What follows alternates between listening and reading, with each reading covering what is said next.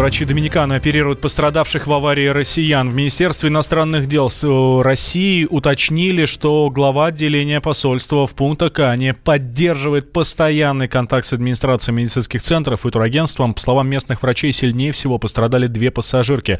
У одной компрессионный перелом позвоночника, другая лишилась обеих рук. Среди госпитализированных после аварии россиян двое детей, жизням их ничего не угрожает.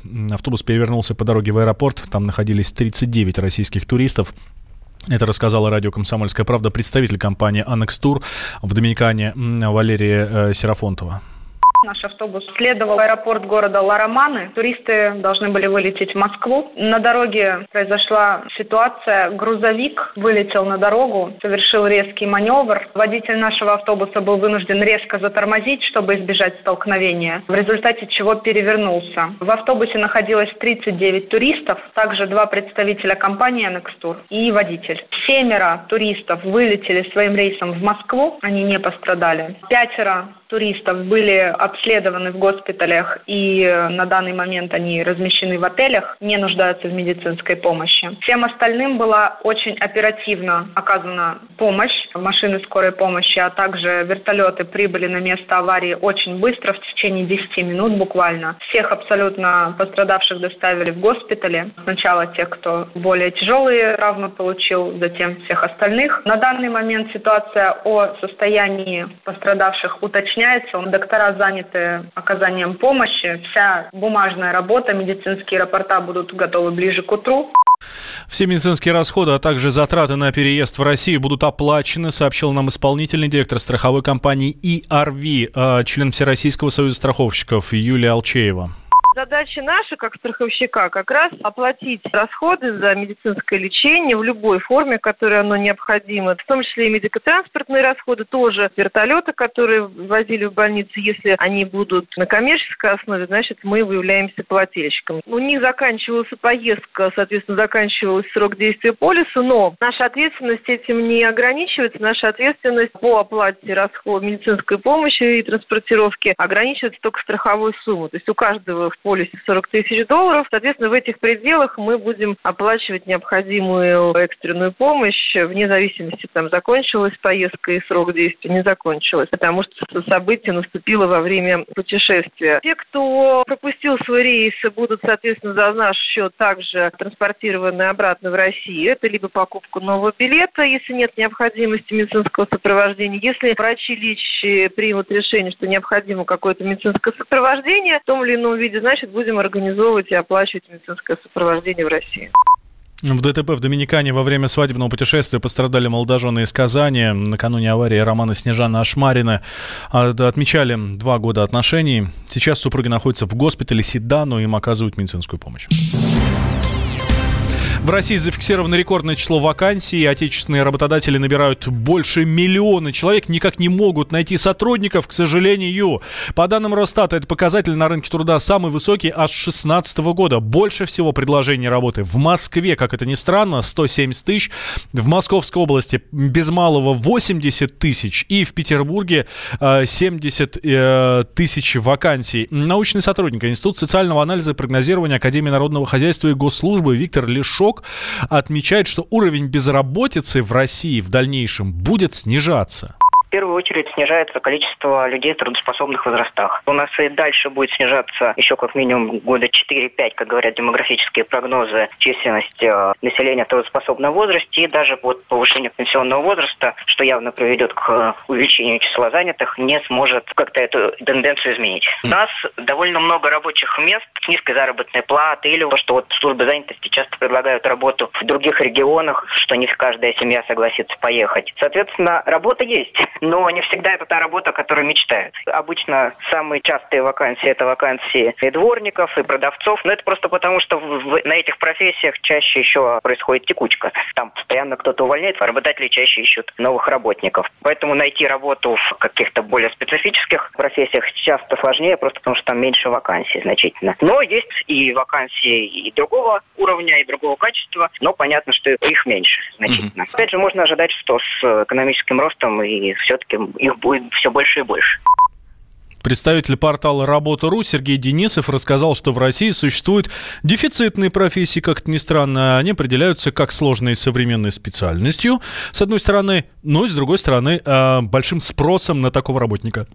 Дефицитность профессии необходимо рассматривать в двух плоскостях. Там первая плоскость – это узкоспециализированные специалисты. Сейчас IT-специалисты э, в этой сфере, они очень востребованы, высокооплачиваемые, и работодатели готовы им предлагать дополнительные бонусы и плюшки, чтобы привлекать в свои компании. А есть дефицитные специалисты – это когда работодателям в массовом сегменте, э, например, там это какие-то торговые сети, ну то есть ритейл, им нужны много сотрудников, много продавцов, много кассиров и так далее, и возникает дефицитность на фоне того, что большой спрос на специалистов, а зарплаты невысокие. Поэтому закрытие вакансий здесь происходит медленнее, и а, не все соискатели там готовы идти. И потом не надо забывать о том, что у нас э, есть э, выраженная в России квалификационная яма, когда не хватает специалистов определенных профессий при переизбытке других. И также у нас внутренняя миграция развита слабо пока. Вот распределение определенных профессий, она неравномерна. Вот. И также работодатели готовы привлекать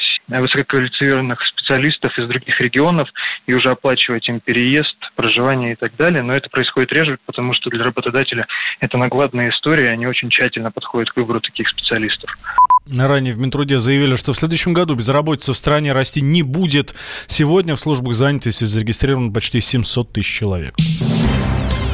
Руководство МВД Иркутска наградило школьника, который спас девочку от педофила. Полицейские пришли к десятикласснику прямо на урок, подарили ему грамоту, сертификат в один из магазинов и настольную игру «Я полицейский». Теперь э, в полиции ждут подростка, теперь уже у себя, но после окончания э, школы, ну и, соответственно, на работу, на службу. А накануне почетную грамоту и ценный приз от полиции получил и Глеб Сизых, тот самый взрослый, с которым э, школьник спасал девятилетнюю девочку от преступника. Все подробности этой истории у моего коллеги Юрия Кораблева.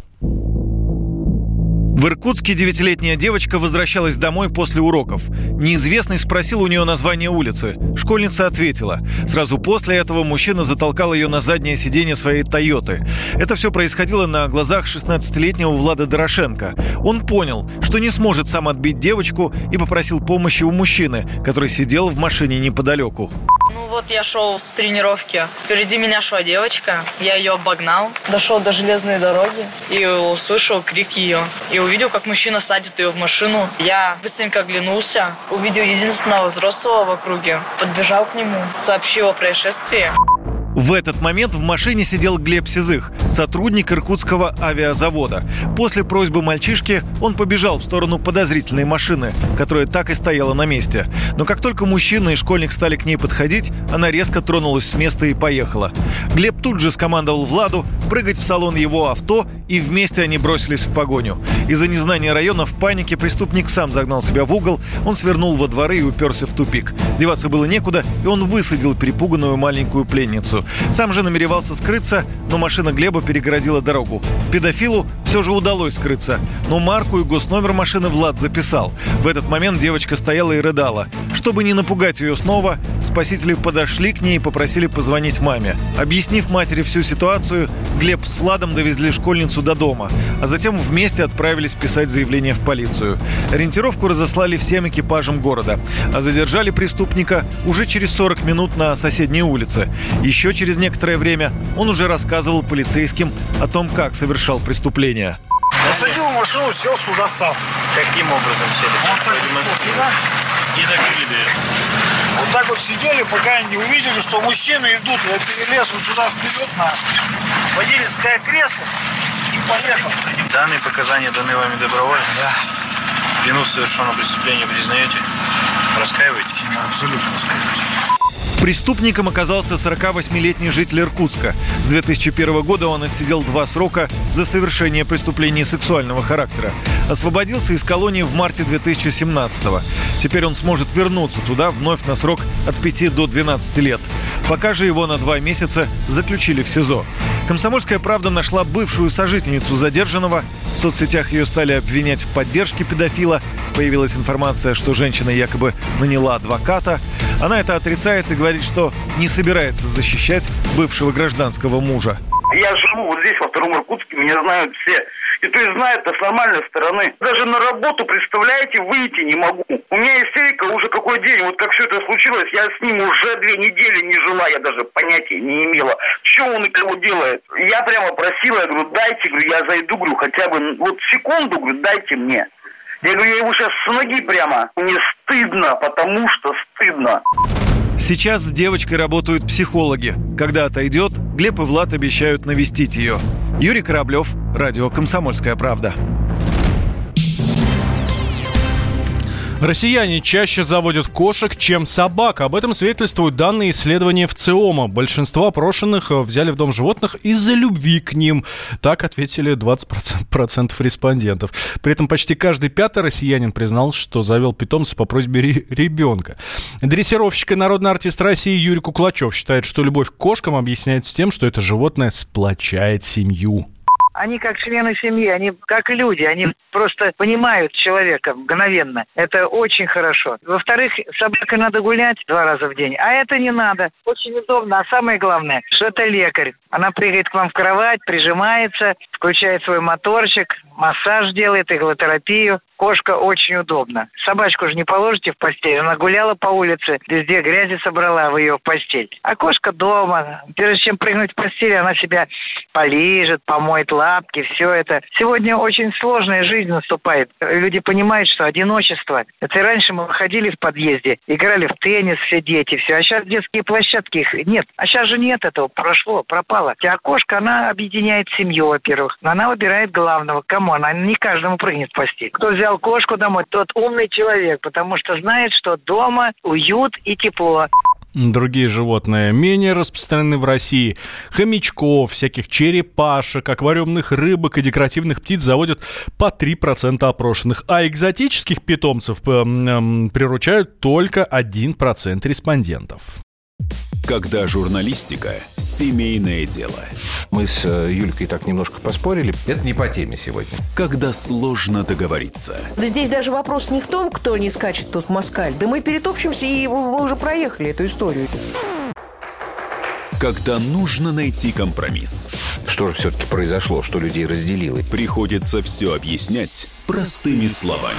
Украина, Белоруссия и Россия – это один народ. Программа Андрея и Юлии Норкиных на радио «Комсомольская правда». По будням в 9 вечера по Москве.